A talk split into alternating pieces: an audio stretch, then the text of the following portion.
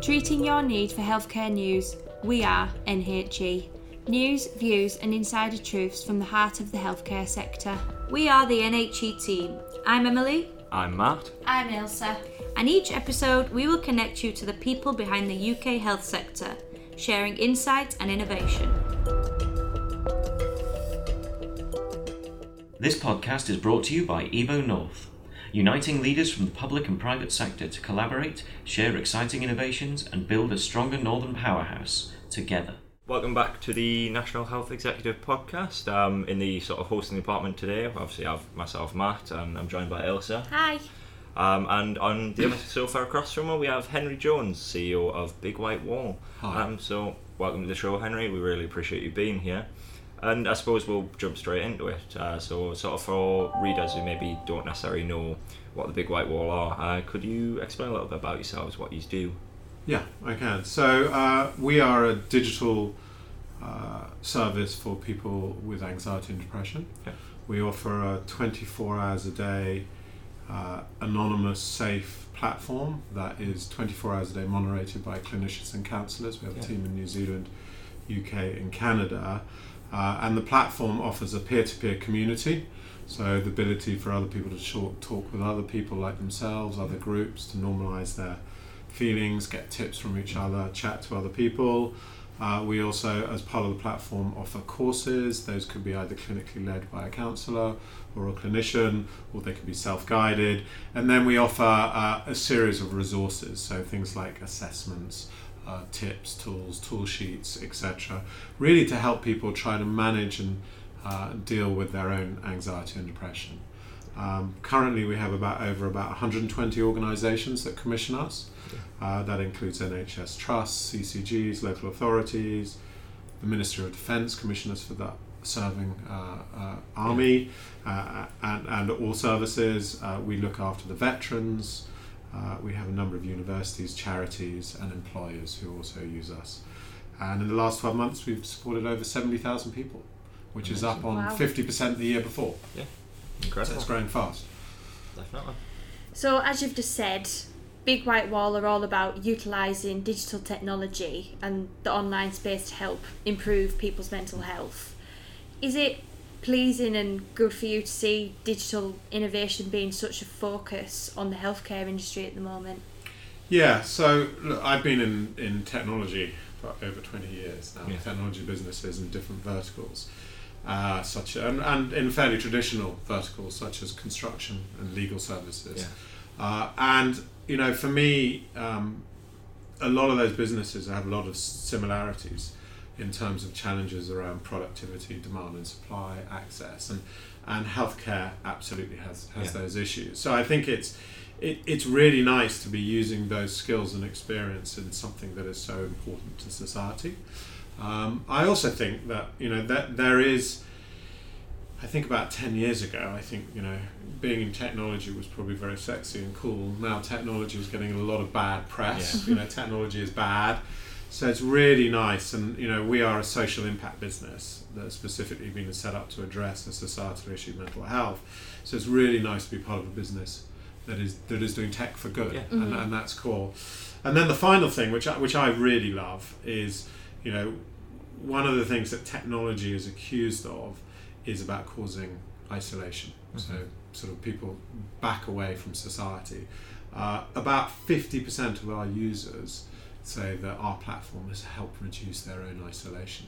So it's really nice to see technology Yeah. doing the thing that one of the things it's accused of causing and Yeah. actually mm-hmm. addressing those issues. Yeah, I suppose as you say there, it's sort of nice to hear a positive narrative for it whenever people hear these days technology and mental health in the And same community sentence. or technology Yeah. and community, it's like, oh, yeah, it's they're, awful. they're always scary, scary Yeah. sentences usually. Yeah. Especially, I mean, from the media side on this point, we don't tend to get it right or hear nice stories like it. So it's Yeah. certainly a, a sort of And- positive to yeah. And I think on that note, you know, it's really interesting. You have we looked at we looked at a, a few of the, the, the three most well known social media platforms, and currently there are about six million people using them to talk about mental health. Yeah.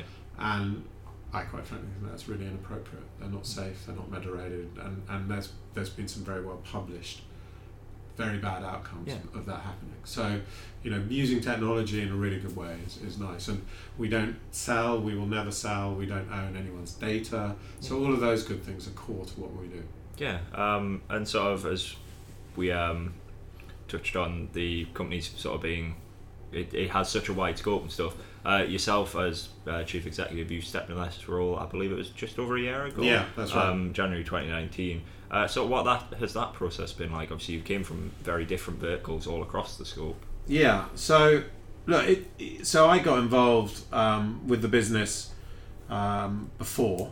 Um, so not. I mean, when I was when I got involved with Big White Wall, I really started the conversation with Big White Wall a good six months before I actually joined. So uh, I did a fair. I think the company did a fair bit of due diligence on me, and I did a fair bit of due diligence on on the company. And you know, so what I saw before I even came in, as I knew there was a team that was very dedicated and good. We had an amazing, unique service to address one of societal's problems. Technology was a bit old, uh, but basically, I, there were no real surprises when I came in Yeah. because I got the, the privilege of actually having a really look, good look around, and uh, likewise they did on me. Having said that, it's been intense. Yeah. Uh, it's been a very intense year. You know, w- we have had a lot to do. We re uh, rebuilt the management team. Uh, we yesterday we just went live with our new technology platform that has taken us 14 months to rebuild. Yeah. So we completely rehauled our technology. We raised some extra investment. So it's been a it's been quite an intense year. No surprises, but but a lot to go.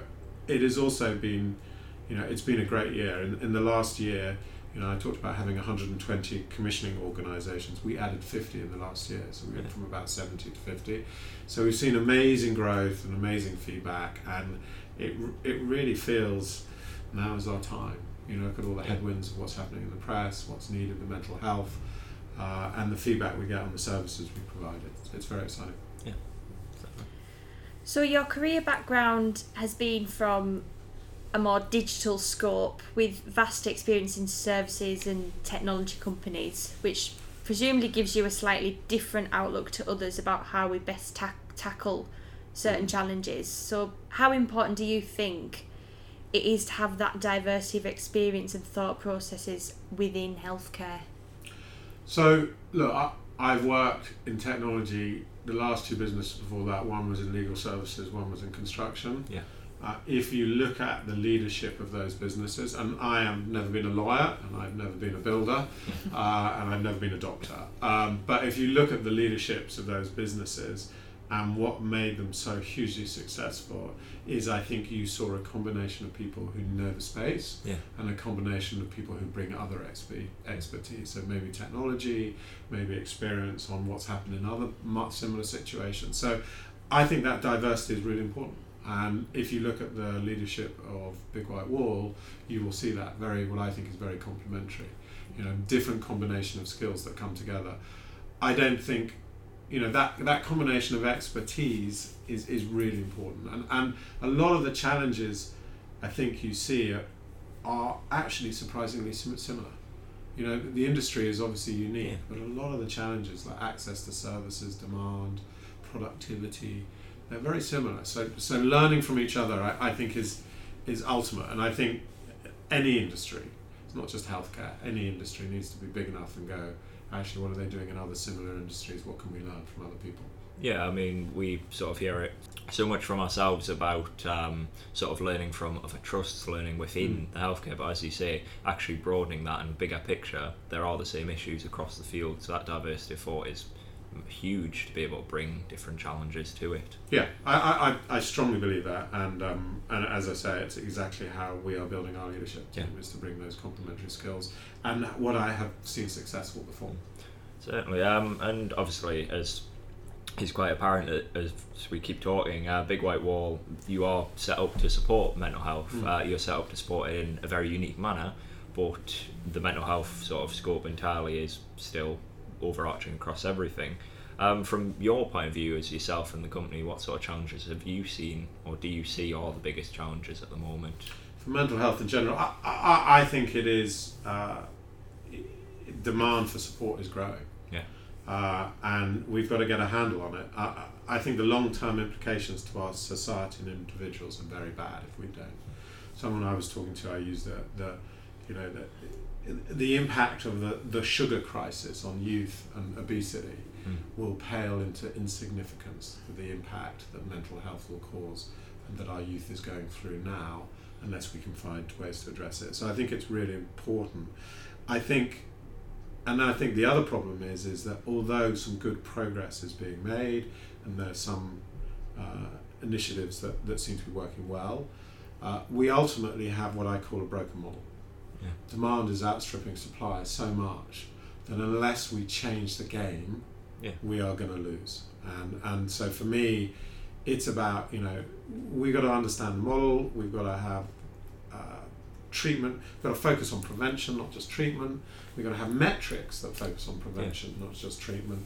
And, and we've got to really start thinking about different ways to do it. So I think our biggest problem is their demand. It's, it's, we just cannot meet the demand with the traditional ways of doing it. And anyone who tells you you can, I think is, is wrong. Yeah, and it, it certainly sort of tracks with things we've heard and expertise we've had in our print edition in recent months. Um, I remember not so long um, back in one of our editions we had uh, a report into uh, and CAMHS access of mm. the same and the sort of difficulties there. I believe they had stats of 25% or so um, were not able to access it just purely because of the demand. Um, you, you, just look at IAPT. So yeah. IAPT is great. Okay, it is absolutely great, and I think it provided it. That it's a great service, but it is only reaching 20% of the people yeah. it identifies that want help. So it is doing an amazing job, and you know I don't know the figures are helping two million people a year, up a million on before, but there's still another eight million who are not getting services and people waiting. So it's it's just this challenge of it's an overwhelming challenge, and, and that needs to be addressed. Yeah, and I suppose that's addressing it through not just as you said the traditional means, having these sort of different pathways, these different ways to support, such as what yourselves are doing online. Mm. It gives that sort of different approach to the traditional mental health service based in a hospital and such. So I, I, um, I imagine, as we've sort of would agree, the biggest challenge is the demand, and tackling that is getting a broader scope. Yeah, and I think I think you know we are we're in the proverbial we've got a hole in the boat, yeah. and it is letting on water quicker than we can bail it out. Hmm. And unless we find a way to make that hole smaller, we're going to sink. Yeah. Uh, and and that that is that's what terrifies me. And I think that you know if we can find ways to provide tools to allow people to self help themselves or help each other, we will have a chance of doing this. But we will never have the resources to do this in traditional ways. So I often talk about this concept of a one to many versus a one to one model health services generally have operated in a one-to-one model. You go and see your doctor, you go and see your, mm-hmm. but actually the scale of the problem is so much. You need to be able to have one clinician servicing many people. We have, you know, we have built a, a, a very rigorous, safe model that allows us to to have a handful of clinicians monitoring a community of, of thousands of people. Yeah. So it's that sort of dynamic that, that makes a big difference. Yeah, it's sort of as much as you hear the one to many, it seems to be the scary thing in healthcare of like, oh no, we need we need more healthcare for individual people, but actually it's using it efficiently that you can. Yeah, and I think this goes to the hole in the bucket. I think you will always need the one to one. Yeah. And those are really important. And, and I'm not saying that you can get rid of that. I think there are many different solutions that need to come mm. together. They're absolutely a critical part of the care pathway. But those resources are scarce and they need to be used where they're really needed where there are opportunities to use other resources to reduce that hole in the bucket, I think that is going to what's going to make the difference. So you need a bit of everything. You will yeah. need, you know, it's it's not going to be there is no silver bullet, yeah. and technology is certainly no silver bullet. It enables you to do things in different ways and change the game slightly, but it is not a silver bullet to a crisis. Yeah. So there seems to have been a real change in thought around mental health recently, with less stigma attached mm. to it. What are your what are your thoughts on this, basically? I think it's great. Uh, I, I think you know there are you know at the heart of what we're doing is putting people in contact with people and, and you know that it is proven you know through many different studies and NICE guidelines is that communities help each other so getting people to talk to each other and help each other is absolutely great and one of the ways we encourage that is through reducing the stigma. So I think it's, it's really important.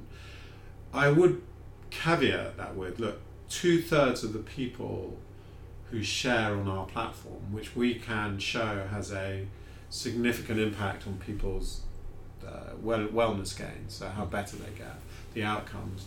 So two, th- it, it, two thirds of the people who share do it because it, they say it's anonymous. Yeah. Okay, and I think there is a that you know that it's a really interesting dynamic. One of the things that we strongly believe is that the earlier you can catch someone, the more chance you have of putting them down a pathway. Yeah. Mhm. And if someone is sitting there going, I'm not ready to share, I'm not sure I want to share, giving them a safe place to start that conversation is a really powerful thing. And actually, one of the outcomes we see a number of our people say is, well, because of my experience on the platform, I'm now willing to go and talk to family and friends about it and Yeah. start sharing it. So I think we're all doing the same thing. I think smashing the stigma is really good. The other thing I will say, it's a bit easier to smash the stigma if you're a CEO of a big business and, Mm, and you're yeah. sitting, you know, you're quite comfortable than if you are a squaddy in the army starting your career and scared of your captain. Yeah. So I think we got to, you know, so I'm I'm all for it, but I'm not sure it, it is the silver bullet either.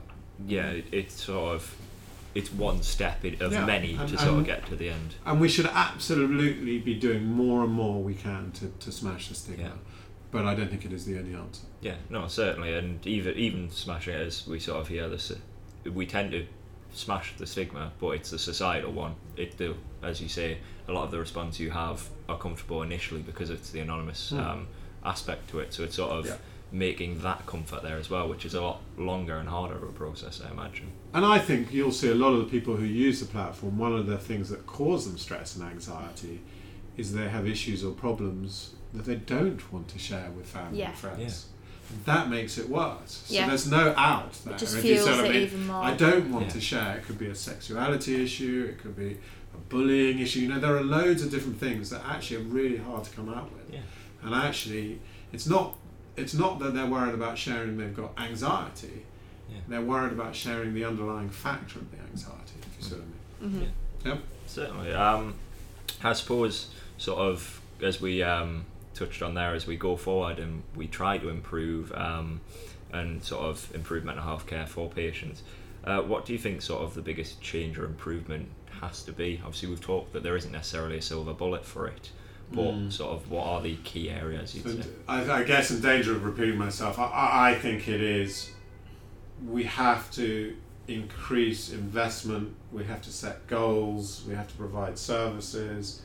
We have to create rewards around prevention. So you know, it's really interesting. I, I'm new to the space. You know, one of the first things I had done is go and talk to people, customers or people in the NHS, and and one thing you will hear time and time again is we are not rewarded or gold for preventing illness. Yeah. We are only rewarded in gold for treating illness. Mm. And that is a real problem. Yeah. Because actually it basically says and, and you will see this again and again, you know, it's all sort of like until you're really ill enough, Yeah, don't you- come to us. Yeah. yeah, But you- actually, if you could get them before, so then it would be brilliant. So I think that is, I think that is our, you know, that is my little, my thing that I would champion really, really Yeah. hard. I, I, I do think the other thing, and I, I heard something really interesting the other day, which I'm sort of kind of starting to get my head around, is, you know, if you look at the time, if you're ill, and you look at the time you sit in front of someone, whether it be a mm-hmm. doctor, a therapist, or whatever, and then how much time you actually sit not in front of them, 96 7% of the time Yeah. you're on your own. And most healthcare improvement has been focused around the time you sit in front of the doctor, Yeah. not what you can do with the rest of that time. So I think this, and I think a lot of people are starting to do it. How can people help themselves? Yeah. How can people help other people to use that huge chunk of time more equivalently? I mean, if you if you improve that slightly, it has amazing Yeah. power. So I think there is, you know, and I think there's a lot of investment focus on this, but I think this continued. How do you help people help themselves? And and, and we have a strong, you know, we have a strong belief in our platform about being very patient led. In other words, we don't put them on a pathway. We'll make them aware and we'll signpost them. You know, if someone's come on a chat room to talk about issues with alcoholism and stuff like that. We'll make them aware that there's a course or they can sign up Yeah. to a course or there's some materials around, but they can do whatever they want. And I think empowering people to own their own care Mm-hmm. Yeah. and make choices and give them the tools to do it is a very powerful thing to do because as I say there is no way ever that if we go down any other route we will have enough resources to Yeah. provide the level of care that people want and deserve. And I suppose there's also that element that if it's their choice to engage with these um, Yeah. stuff, people stick to a lot more. They do treat it in that 96% of it. Mm. It's not just for the 3% where, I've, well, I've got to prove to the doctor, Yeah. the therapist, whatever, that I am making progress. They want that change. Yeah, I, I, I think that's spot on, and I think you know the new, the, especially you know one of the one of the pivots that I think needs to happen in society, which it is starting to happen, is this view that I don't need to go to a doctor necessarily to get help, Mm-hmm. and and you know dare that being you don't want people going onto social media diagnosing themselves, which is sort of when that causes issues. But you know, if you can give me the tools, I think people will be prepared to do that Yeah. much more. Whereas I think historically it's sort of like, well, I'm ill, I must go and see a doctor. Almost makes it less daunting Yeah. for some people as well. I think so. Yeah. And and you know, I mean, I've got young children. You know, where do they go if they need support? mm-hmm. I would love to say they came to me every time, but probably they're going to social media, Yeah. the first point of call. And that in itself is terrifying because if it's not moderated and safe, it can Yeah. be a very, very Yeah. scary place and it can cause some very bad outcomes. So I think we're, we're grappling with all of this. But yeah, We're, we're sort of finding that necessary space sort of in, in the middle between the wilds of social Yeah. media and the digital space and the traditional, the esta- eh, I suppose infrastructure, the establishments that are there, sort of setting up this sort of middle ground, which I suppose is a big part of what Big White Wall do. I know you you mentioned at the start of the show you'd gone through this forty month to improve and sort of revamp your platform stuff. So I suppose we'll give you a bit of time to talk about that as well if you wish.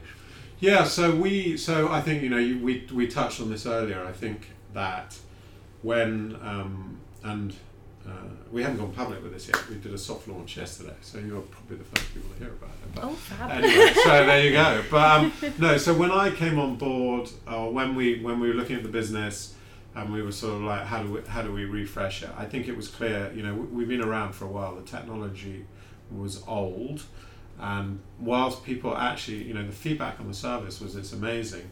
You're slightly looking and going, well, the technology is not very good. Yeah. And then the technology also had other limiting factors, like you know people are really interested in analytics and reporting now. Yeah. When it was built, it wasn't really built for that. And the other thing we are really, really focused on, and it goes to sort of talking about what we're doing, is is uh, is is healthcare pathways and Yeah. ecosystems. So we are not the silver bullet, Mhm. but we are, we believe, something that can be very valuable in a healthcare Yeah. solution. So I sometimes talk about us as the Intel chip in the laptop. We're not building the laptop. We're bu- building something that can be really powerful and make a difference. Yeah. And so part of the rebuild of the technology was to enable it to fit into other people's care pathways. So whether you're an NHS trust and you're building, or you're a university building in an online ecosystem, or you're a private organisation, we can actually plug into that Yeah. and enable it to be part of the pathway uh, in a very cost-effective and, and scalable way. And and so that's really where the focus of the technology has been. It's it is you know our technology is interesting because the the bit that everyone sees is the front face, but it's a bit like an iceberg because that's probably about twenty percent of the technology.